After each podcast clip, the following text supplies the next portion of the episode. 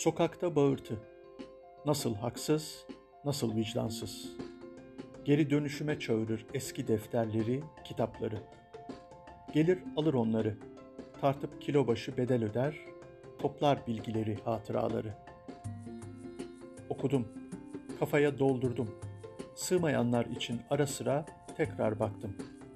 Ayraç koyduğum yerler önemlilerdi bana göre. Sanki diğerleri önemsizmiş gibi kime, neye göre? Ya altı çizilenler üzeri çizilmiş gibi mi hissedecek şimdi? Ya arkadaş, kilosuna para ödediğinin içeriğine ne değer biçersin? Bağıra çağıra kağıtları, kayıtları, kanıtları geri dönüşüme çağırmayı bilirsin de içindekini, içimdekini bilir misin? Tartayım, 300 sayfaya değer biçeyim. Okuyan çizenle dalgamı geçeyim. Okudun, ettin, ne anladın, ne bellettin. Ederi sana göre neyse ne.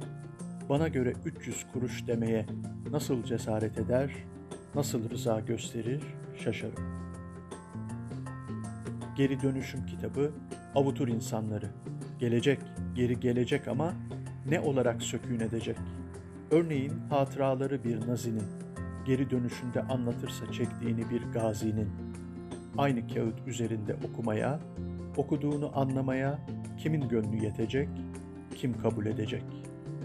Ya da küfrünü kustuğu bir metin, gezgin bir sakinin. Kurallarını anlatırsa bir sonraki sefer, bir papazın veya imamın dininin.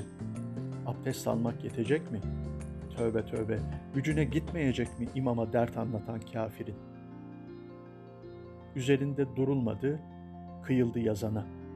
Anlamına bıçak sürüldü, kafada bir şey kalmadı, ayraç işe yaramadı. Niye okundu be yavrum oncası?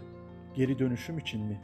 Üstündeki bilgiye kağıt kadar değer verilmediğini, böyle böyle geri dönülmez yola girildiğini anlamak için mi?